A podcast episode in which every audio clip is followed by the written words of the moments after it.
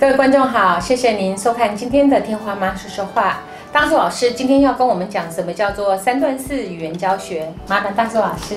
好，这个是蒙特梭利教学法里面一个特别有的，就是语言教学哈。那它有三个阶段，第一个阶段是命名，就是告诉孩子这是什么东西哈。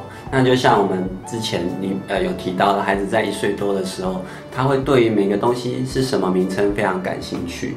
那接下来第二阶段就是我们让孩子透过重复练习去连接，去指认每一个东西是什么。好，那最后一个就是我们直接问孩子这是什么。所以第二阶段要花比较多的时间来让孩子能够记起来那个是什么。命名、连接这个东西的关系，然后再接下来让他能够说出这是什么。对对对。。那实际的做法是，好，那我比如说我们现在桌上有三个东西，所以第一阶段我就会跟孩子说：手机，这是手机，这是手机吗？对，这是手机。你确定？这是手机。我要跟着讲一遍吗？呃，孩子我不讲，我不想讲。孩子不一定要讲，但是我们第一个部分就比较是失败。所以刚刚像有的所孩子，以情绪不好的时候就不对对对用学，就是孩子想听的时候再讲这个。像像如果孩子是这样子的话，我就会让他先去探索。嗯，所以我像我就是可以乱摔。呃，不能乱摔，但是他可以拿起来摸摸看。我那时候是带一岁到三岁的孩子，他们就会拿起来把玩。那这个东西是山西，所以它其实感官输入比较少。像我们那什么时候，叫做能够有的感官输入比较少？像我们那时候吃点心的时候，我们会顺便做语言教学。所以比如说我可能有木瓜，可能有苹果，可能有香蕉。那呃，想吃，对这个东西很棒，就是没办法咬。对，它有颜色，它有味道，它有触觉，然后它有嗅觉，然后它还有温度跟重量。所以呃，我们那时候很喜欢给的就是蔬菜水果，因为它是全感官的。哎那不会太复杂吗？呃，不会，孩子呃一岁到三岁的孩子，他们自己会去探索所以有的孩子就会把木瓜戳一个洞。嗯哼，哦，所以这个东西会跟呃很多孩子他的生活里面，他一直以来看到的木瓜都是切好的。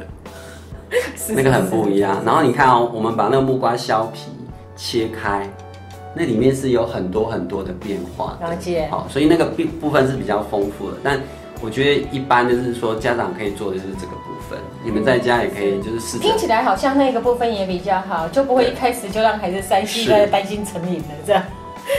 所以这个部分比较是说，呃，我们要带孩子学一些呃稍微比较抽象的东西的时候就可以开始用这个。是是，像这个也可以用在就是教孩子 b p m f，嗯哼，你们可以把字卡，然后就哦这是这 b，句子认这是字 p，这是 f，然后慢慢的你就让孩子好，比如说我们现在进到第二个阶段，呃，手机在哪里，请你指给我看，哦对，你就指，好，那有的孩子会乱指。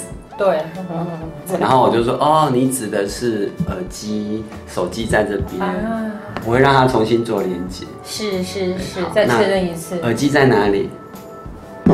哦，这个是手电筒，你很喜欢手电筒是不是？哦，耳机在这边哦，这个是手电筒。好，那请你把手机拿给我。好，这个是手电筒，你可以把手机拿给我。所以就算孩子错也没关系。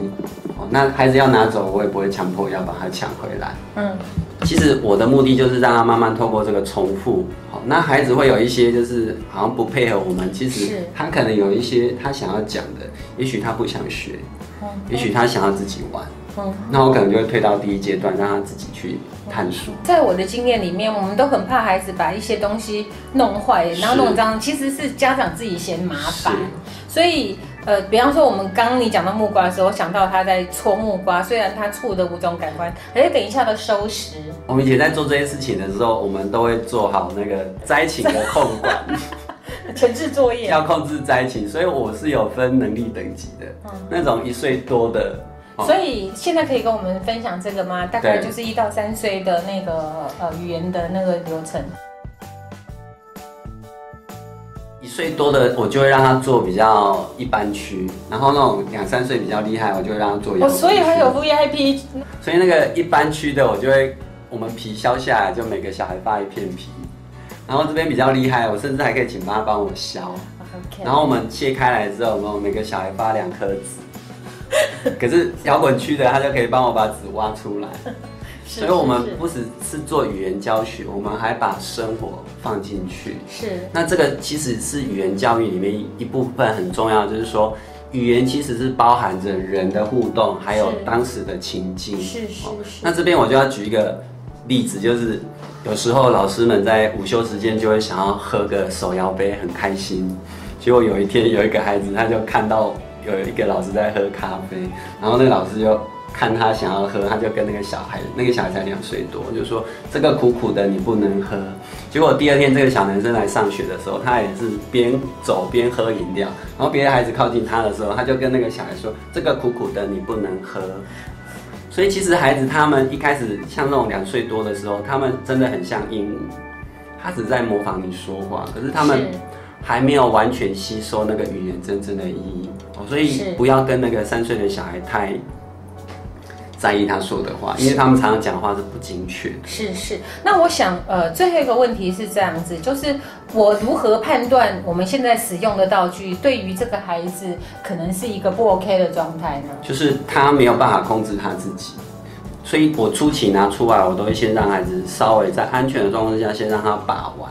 嗯，所以我会先满足他的。所以他的把玩过程当中有破坏的时候，这个时候我会拿另外一个东西跟他交换，哦交换，就是拿适当的东西。所以比如说他拿这个东西一直来敲，那我可能就会感觉到说，我现在可能不适合带他教学，我可能就先去满足他想要敲东西的这个需绪求。，嗯嗯对。所以这个部分就我们刚刚讲的三个节奏就已经完成。如果呃到时候他学会命名，学会很清楚的讲说这是手机，这是手电筒，那我们就是开始再换一些工具，然后让孩子去产生新的东西的新连接，这样。是。那我们今天谢谢大师老师给我们这个三段式的语言教学，很实用哦。如果你有什么问题或者是反应，欢迎您在底下留言，谢谢大家。